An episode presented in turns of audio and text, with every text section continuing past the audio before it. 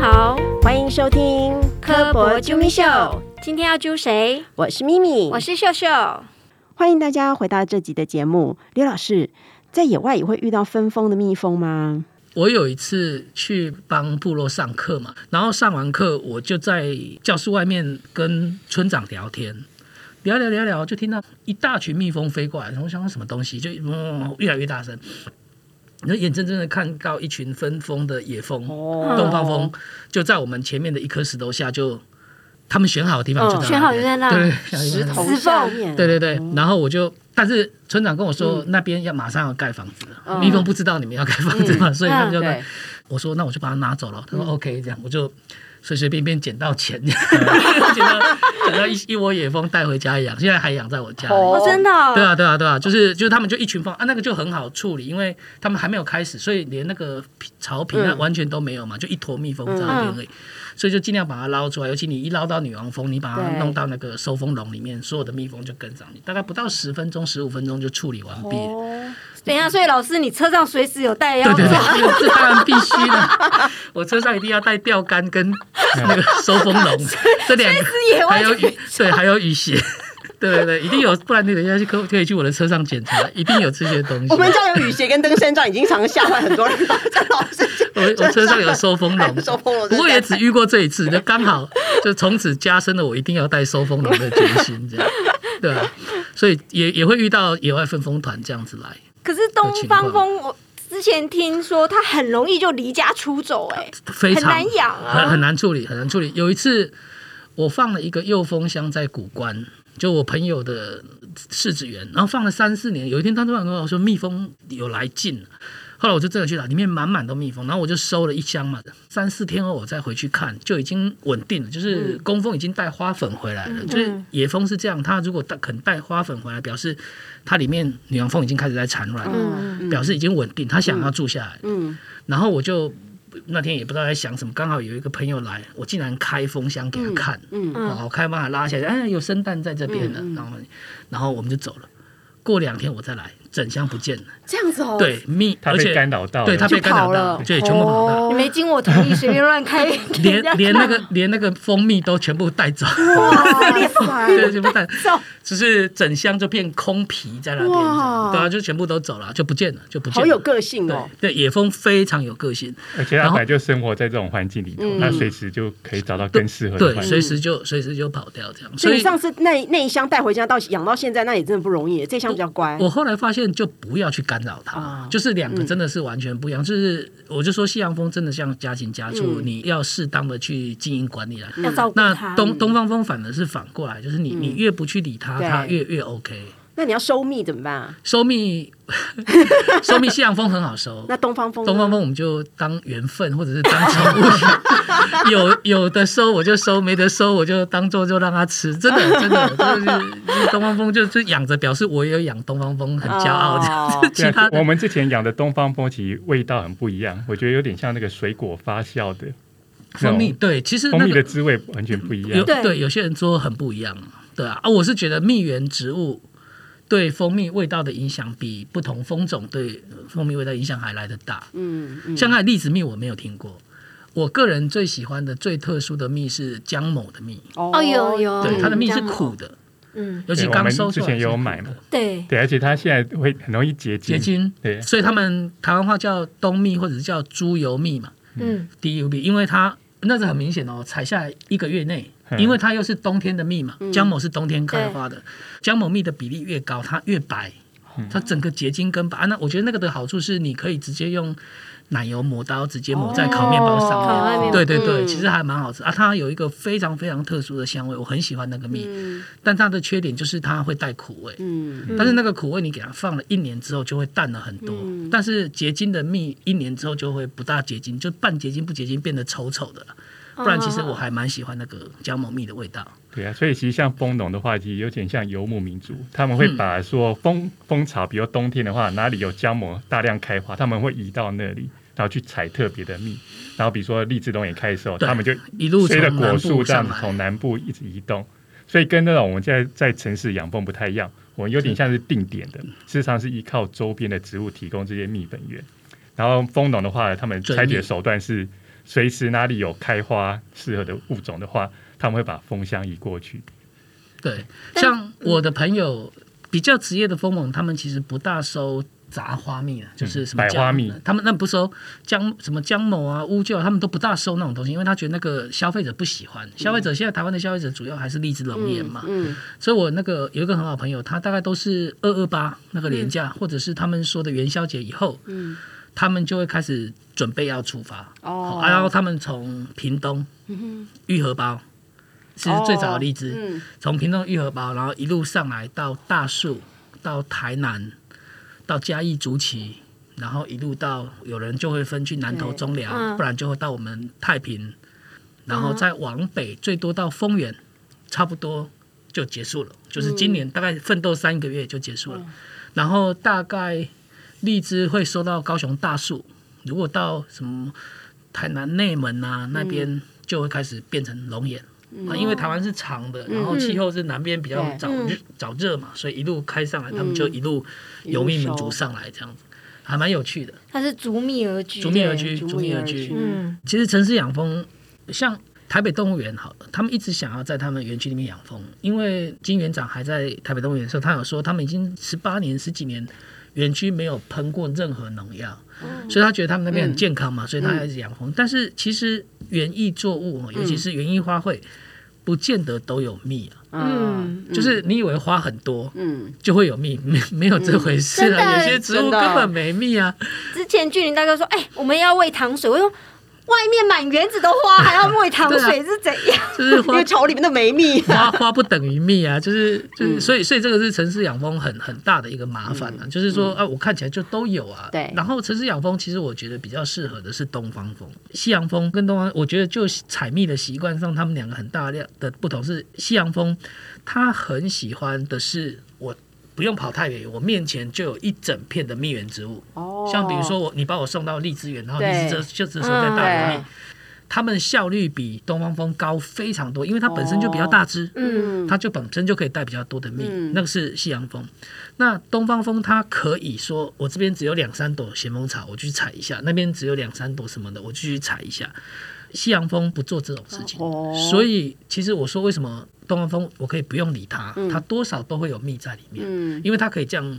勤勤俭俭的，这边弄一弄，这边弄一弄，嗯它们活得下去。但西洋蜂像这样的情况，他就是给你不收啊，没有任何东西，你就只得喂它。它就不收，对，所以城市养蜂，我觉得我个人觉得城市养蜂的话是东方蜂蜂比西洋蜂适合。嗯，可是老师又说不能够随时开草，要养了蜂不啊，能拿蜜。所以城市养蜂就是你是养蜂，你不要想收蜜嘛。老师讲的是养蜂，他没有说是城市收蜜啊。我我我们其实我们其实现在用的干干扰程度比较小的是用寄箱养殖啊，就是用寄箱两层的哦两层的。我现在的蜂都是两层，上下两层，然后它中间放一个铁网，那个铁网设计过的是可以让工蜂通过，但是女王蜂通不过。哦就女王蜂上不去，就所以我不会产卵。它就不会上去上面产卵。嗯然后蜜蜂本来就有那个习性，它把蜂蜜放最上面，所以如果是寄箱养殖的话，我全部把那个卵让它女王蜂在下面，然后我上层我就是只有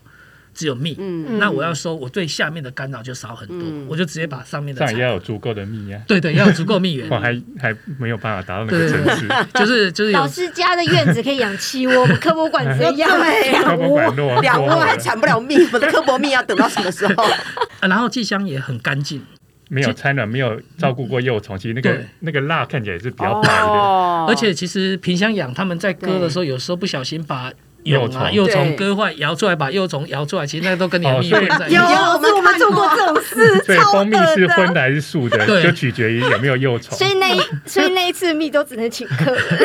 对，就就会这样嘛。啊，而且其实这样的蜜比较容易发酵，你知道吗？就是有啊掺嗯有杂虫的质有蛋白质对对对，嗯就比较容易发酵啊。如果是寄箱养的，就没有那些东西，哦就是啊，它里面不会有粉，然后里面也不会有幼虫。老师讲这个让我想到一件事情，就是我曾经买过一瓶德国蜂蜜，然后因为那时候我们就很无聊，我们把每一瓶能买来的蜜都放去显微镜下面看花粉，那一瓶就没有。寄寄香养的不大会有花粉，因为它不会放。然后，所以我们还想说他是不是假蜜？德国人卖我们假蜜。然后我同事还安慰我说，德国人比较干净，所以那个蜜蜂进巢前有把脚清干净，所以才没有花粉。但是就像我职业蜂农，我朋友我跟他们讲，他们说我哪有可能，因因为你要查蜂的时候，你要一次你要查上下两个，对，然后连蜂箱带蜂框，那个应该超过三十台斤。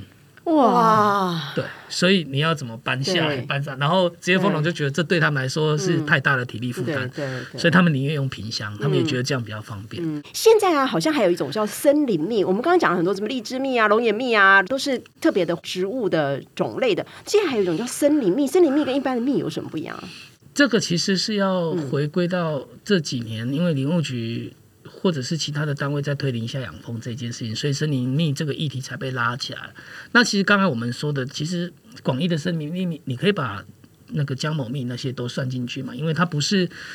我我觉得它其实比比较不是台湾人比较习惯的荔枝龙眼，我们大概就可以往把它往森林密那边过去。只是哦森林密会比较因地制宜，就是我这个地方我附近有哪些大宗的蜜源植物，我在那个时候我会有那那个东西的收成。嗯，但是要不要把它挂上，比如说姜某啊，比如说乌桕啊，比如说酸藤啊，比如说大花咸丰草，就看他们要怎么样做像这样的处理。那森林蜜另外一个特色是，它可能也因为也不追求大量的同一种的蜜源植物的关系，所以它可能在一段时间或者是同时间有不同的面质，所以他们带进来的面壳可可能是混合性的。哦像比如说嗯秋天，刚才讲到台湾栾树，对其实跟在秋天跟台湾栾树一起开的，还会有白千层的。嗯，这个也是城市养蜂里面会常常会遇到的嘛，所以很很常见的，在秋天收的蜜蜂味会比较复杂一点，因为它可能同时有台湾栾树、有白千层、有大花咸丰草，嗯，然后小花曼泽兰可能在那个时候可能也会有一些，但是可能不多，那就看附近那个时候还有什么样子的蜜。那像比如说我们之前在古关那边有一个里冷那边有一个蜂农在那边嘛，他那个它的所谓的森林蜜，它就是东势林管处弄的森林蜜，它就会有大量的酸藤，哦，然后跟大花咸丰草，嗯。然后还有一些可能不知道的在森林嗯。不同地方的蜜，这样，所以指的森林蜜就是所谓的比较呃友善环境，嗯。然后比较在森林底下次森林也好，然后比较复杂的蜜源植物里面产生的蜜，大概是用会用这样子来定义。所以那它的蜂农在养它的蜜蜂的方式，就变跟生产龙龙眼蜜、荔枝蜜不太一样喽。其实不用跟带着它的蜂箱到处去追这些花。但，但是其实我觉得嗯。是蜂农如果要把它的主产品放在森林蜜，对，它可能需要把它价钱抬得很高，所以哦，我反而会把它想象成森林蜜是比较副产品，就是说我这个蜂，如果我真的要以蜂养养蜜蜂卖蜂蜜对为生的话，嗯，我算过大概至少要养个三百箱，至少三百箱，然后要追蜜，我才有办法以这个，就是蜂箱要去移动，对对对对，然后我才有办法以这个过活了。就是如果我只是业余的，像像我现在我有一个主业，那我养蜜蜂，那那没关系，我收多少没关系嘛。嗯。但是如果你真的要以那个东西来养你自己的话，嗯。就至少要两百箱到三百箱，你要当个当主，实蛮难的，因为如果对啊在山区是要用扁担去对啊。烤那些蜂箱，要那个当主，要那个当收入的主力的话，要要这样嘛。那所以我觉得森林蜜糖就是他们还是会去追荔枝龙眼，嗯，但是我刚才讲荔枝龙眼大概你最辛苦就三个月而已嗯，就是大概从二月底三月初一直到六月。嗯，这是荔枝龙眼最密集的时代。那过了之后，可能七八月你调整风势喂糖，九、月以后你就可以去次森林或者是山边，哦。或者是林务局的平地造林，像那个像个平地造林，像白千层就是一个造林，白千层很多，然后又可以做纯蜜，白千层的纯蜜嗯有就那个桃花心木也有蜜，哦，对，哦像类对对，哦像类似像这样的东西，嗯就是比如说我从八月放到十一二月那时候收的，我就可以以森林蜜嗯像这样子的名义来嗯。来所以有些是比较纯林的吧，造林平对地造林，平地，造林会比较纯林。我有看过一个蜂农去追白那个大那个大爷桃花心木，嗯。他说那个有蜜，哦。我本来也不知道那个有蜜。哦，那个味道不知道怎么样，对啊。从来没，大爷桃花心木这边我们的绿园道就有了，但没吃过它的纯蜜啊。对。可能对啊，所以我觉得是他们可能就混着混着这样子来、哦。来弄。就比，例相对比较高的了。嗯。对，会会比较符合他们的要要活下，就是丰农 丰农也要赚钱，所以还是有个主业，比如说还是对。荔枝龙眼，然后在其他不同的时间点上面，对他们有不同的产出。因为其实荔枝龙眼就是三四月份这时候是个最集中的，嗯。可是其他其他是闲置的时间要让蜜蜂有事情做的话，其就来收森林蜜对对这样，其实是个选项。所以我们想象中，我家门前有小河，后面有山坡，然后我们在家里面可以养 养个几几箱蜂，然后就可以在那里收很多的蜜，这都是浪漫的，幻想，我等你。都是浪漫的幻想。对啊，所以养蜂很有趣的，但是我是说，它它其实是需要一些 commitment，就是说我愿意付多少时间跟多少力气在照顾这个东西上面，那你就会有收获，因为几乎每个礼拜你要去处理它一次，嗯不管是喂啊、除螨啊，或者是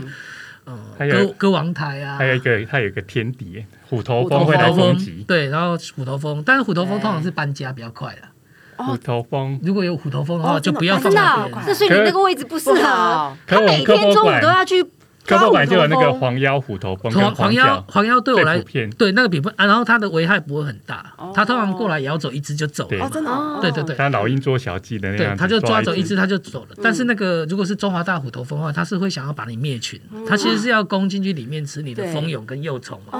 哦，所以他就在门口来一只我咬死一只，来一只我咬死一只，我并不把那些尸体带回家吃。哦，他要吃的是里面的，对，所以他来有可能一整群都被灭。那蜂农一般蜂农遇到中华大，他就直接搬家哦，，真的哦。搬家比较快，就是就是因为反正我就是移动嘛，我对我可如果森林里头，其实就本来就是中华大虎头蜂的一个好好玩的是，我们就说我们离冷那个蜂农，他们夫妻俩天还没亮就一对。一个人要就就定位，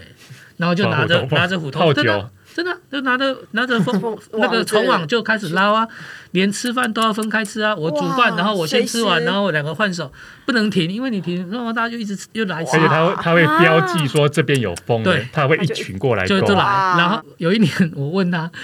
他说他们卖虎头蜂酒的钱赚赚赚的比卖蜂蜜的钱赚 的多。真的太多了，然后我今年好多要卖，然后但是这这这能说啊？那那是你不能卖酒，你知道吗？嗯就是虎头蜂酒你也不能卖，哦因为你没有酒牌，你不能对卖酒。哦，不能卖对啊，当然不能卖啊，你不能能正式公开卖，对你不能公开好公开卖，不能在网可以买那个蜂蜜送虎头蜂酒，对，就是就是你不能卖酒。然后我有一次我有一次去新竹吧，也是参加一个小农市集嘛，然后就在那边闲逛闲逛。然后由于他养蜜蜂的，他他他超聪明的，他很聪明，他他也卖虎头蜂酒，但是他不写他卖虎头蜂酒，他写卖虎头蜂标本。就是泡在酒里，懂懂懂懂行的人会买，不懂行的人，哎卖我买标本回去干嘛？他说懂啊，他其实是虎头蜂酒啊，但是他不写他卖虎头蜂酒，泡在酒精里面的对对，虎头泡进去蜂这样这让我想到之前，这能说吗？阿田说他买的那个酒精 都是可以食用的，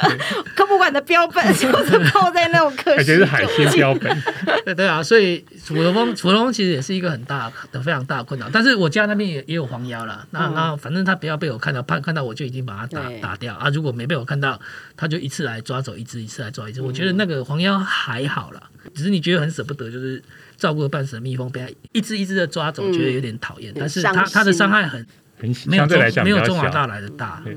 对啊，农药其实是最麻烦的，农药真的很麻烦。像有一次我放到一个我的朋友家埔里，我通常都是十二月就搬走了，然后那一年我好像特别忙还是干嘛，我拖到二月才去搬，结果槟榔，槟榔也是一个很重要的蜜源植物，嗯。它也有很多蜜，嗯。而且蜜蜂超喜欢蜜蜂，超喜欢。对，药对啊就是喷药。它那么高哎、这样喷感对，觉而且要傻喷的最这样喷。毒的，很毒很毒，所以哦。我朋友打电话跟我说：“李老师，你要不要把你蜜蜂搬走？”是这样，我说这边附近的槟榔园都喷药，我本来还没想那么多，我去看，真的快哭了，满地上都是蜜蜂尸体，哦而且昆虫哦，它的尸体多到你闻得到味道就是死掉的嗯东西的味道，这样、嗯多到那么多，所以我觉得我觉得非常伤心，赶快当下马上全部都撤了，怎么可能还会在那边？那不然普里的环境是蛮好的，对对对对，就是那边。槟榔园的这些因槟榔素，还有撒农对，药，然后刚才说的农业区，有人说啊，我家附近都是农田，很适合养蜜蜂，错，农 农业区很常喷农药，那个也很惨。我家那边的荔枝园，他们其实也喷，但是好处是荔枝不会在开花的时候喷药。嫩芽刚抽出来的时候喷荔枝春香，其实蜜蜂不大会被那个东西弄到。嗯。要预防那个荔枝小果落果的，也是在开花之后才喷，所以蜜蜂也不大会受影响。那那种菜园啊，嗯。那种反而会比较容易受影响。像嗯那个九层塔蜜蜂也很喜欢上，哦，辣椒蜜蜂也很喜欢上。哦。哦，对，有我对们家的九层塔很常有蜜蜂来，对，辣椒，然后它才会结籽，对 然后再来我就可以用那个对种子来种下一批的九层塔。所以这些这些菜蜜蜂也都都会上。哎，啊，那个如果有喷药的话，对蜜蜂来说伤害就很大。嗯嗯，这个还提醒我，我之前那个也是台大昆虫系老师杨恩成老师嗯他们做 research 是，我忘记是哪一种农药或者哪一类的农药，其实破坏的是他们的定位系统。嗯它那个农药其实是不把蜜蜂杀死，而是破坏他们定位系统，所以那些可能采完蜜出去之后，他们就回不来，哦然后就会死在外面。嗯。嗯，所以回到刚刚讲的森林蜜，也可以这么说，就是说，如果这个地方是可以让蜜蜂产森林蜜的环境，其实也可以说是它是一个比较好的环境，比较没有农药，然后它可以有一些比较正常的一个生物的是物候，这样是嗯，讲到这个，其实生物多样性很重要，而且是不同季节的生物多样性。啊就是说，有些人说啊，我这边有很多荔枝，嗯我可不可以在这边养蜜蜂？不行啊，你荔枝开花能开多久？对，二十天，对，顶多。嗯，那其他的三百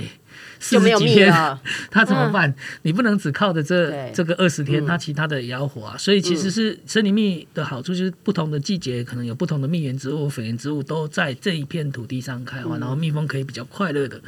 然后。一年到头都有东西吃，嗯。这样子才比较符合，比如生物多样性啊、里山倡议啊，这这些东西的想法跟精神，这样子。他们的结果也都要靠这些蜜蜂。是是是，嗯，嗯，那再问一下一哥，那现在我们科博馆养那些蜂，它造访了哪些的花，然后采了哪些的花粉？东方蜂跟西洋蜂有没有采不一样的？这个问题哈，就说其实我们当初的话，希望说可以分别东方蜂跟西洋蜂采的嘛，因为我在个固定的点，然后它其实周边的植物配置是一样的。不过后来的话，其实我去年养的东方蜂是失败的，很快的就灭，而且有一个就会有偷蜜的行为，它会有东方风一直来干扰，而且主要是东方风一直会有零星几只去要去攻击西洋风的西洋风的或东方风的草。啊，只所要那个是是你养的东方风，还是外面的外面养的野东方生的东，方风？其实，在我们的植物园啊，固定都有几群的东方风，我讲的野蜂会在进驻在植物园那边，所以我我我想的是，应该是东方风已经在这个环境里头已经稳定的发展下来，然后我现在把我自己养的东方风和西洋蜂摆在这个边的时候，事实上原来的在地的野蜂的话，它知道说这边有蜜，它会定期来偷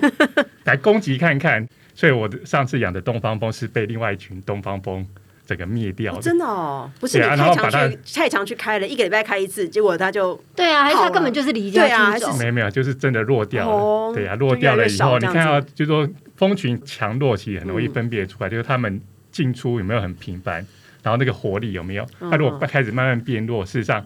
周边的其他的风会慢慢攻进来。这个补充一下，黄渤，这这个东方风会去盗密这件事情啊，其实非常有趣。就是之前那个中囊病之之所以会扩散的那么快，嗯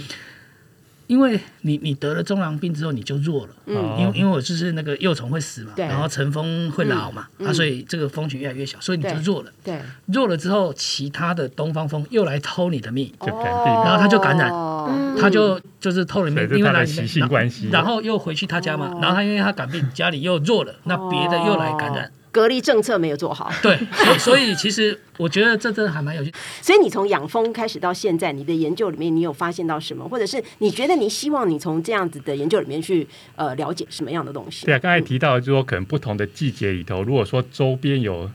适合的植物，因为其实植物有所谓的物候嘛，就是它有不同的时间开花。如果说我们在都会区里头或者森里头种的植物是有很多的多样性，然后它有不同的季节，就是春天到夏天，然后到秋天有不同的植物开花。事实上，对蜜蜂来讲是好的，就是说它随着时间的演替，它有不同的食材。然后食材的话，对它来讲健康是一个重要，因为花粉上面对它来讲是一个蛋白质的来源或一些营养源的奶粉。如果说这些花粉够多的话，事实上它它的营养就就是充足的，它可以做更好的繁衍。花蜜也是一样。那、如果说中间的话，因为因为现在都会区里头，其实上我们会发现说夏天的时候啊，市场很少植物开花，它其实也跟我们选择种植的植物有关系啊。那、如果说我们可以选择说夏天也可以开花的，然后蜜蜂可以度过这个夏天，或者冬天，冬天的话，其实在秋天它们储存足够的蜜，它们可以度过冬天，然后秋春天再接续起来，这样是一个很好的方式。那等于说都会区里头，我们可以用一个风花园的概念嘛，就如果我们其实都会区里头植物都是人种的，那如果你提供一个好的花园或一个植物园，那这些风的话，其实从风的福祉来讲，我们是对风友善的环境，它事实上也提供一个我们很好的绿化的环境，而且这有双重意义，就是说植物也多样性也变多了，然后我们在城市里头养蜂，它有足够的食材，这样我们可以看到蜂在里头繁衍出来。如果说扩展到周边的里山环境，就是里山的森林里头，我们也相对来讲，我们在做造林这件事情，我们怎么样提供一个好的这个植物上面的造林的材料，然后蜜蜂可以不要不要说养蜂，它当游牧民族，如果它可以把蜂放在这里，然后一年四季，它就从周边可能周围三公里或五公里范围就有足够的食材，事实上也是一个创造很好的经济，而且也可以保障我们森林的多样性，尤其是里山环境，而不会说都种单一的物种，然后多样性不多，也许一个病害来的，或者说一个环境的灾害，就就造成不一样的结果，这样。嗯，对，我们的期望是这样，就是说透过对蜜蜂的采食的了解，当然一个照顾蜜蜂，然后也提供一个很好的生态环境的多样性，我们希望达到这样的目标。所以等你的研究成功之后，我们科博馆的园区就可以大改造，然后按照开花不同的季节种不同的东西，对，然后就可以产科博蜜了。对，科博蜜都有。一年四季有不同的风味，对，对，这是非常好的一个梦想。我们就不会喂糖水，喂糖水，喂糖水，又是喂糖水，还要喂花粉，不是对对，不是就糖水，还有花粉，然后还抢不了多少蜜。这是我们的梦想。对，这是我们的梦想。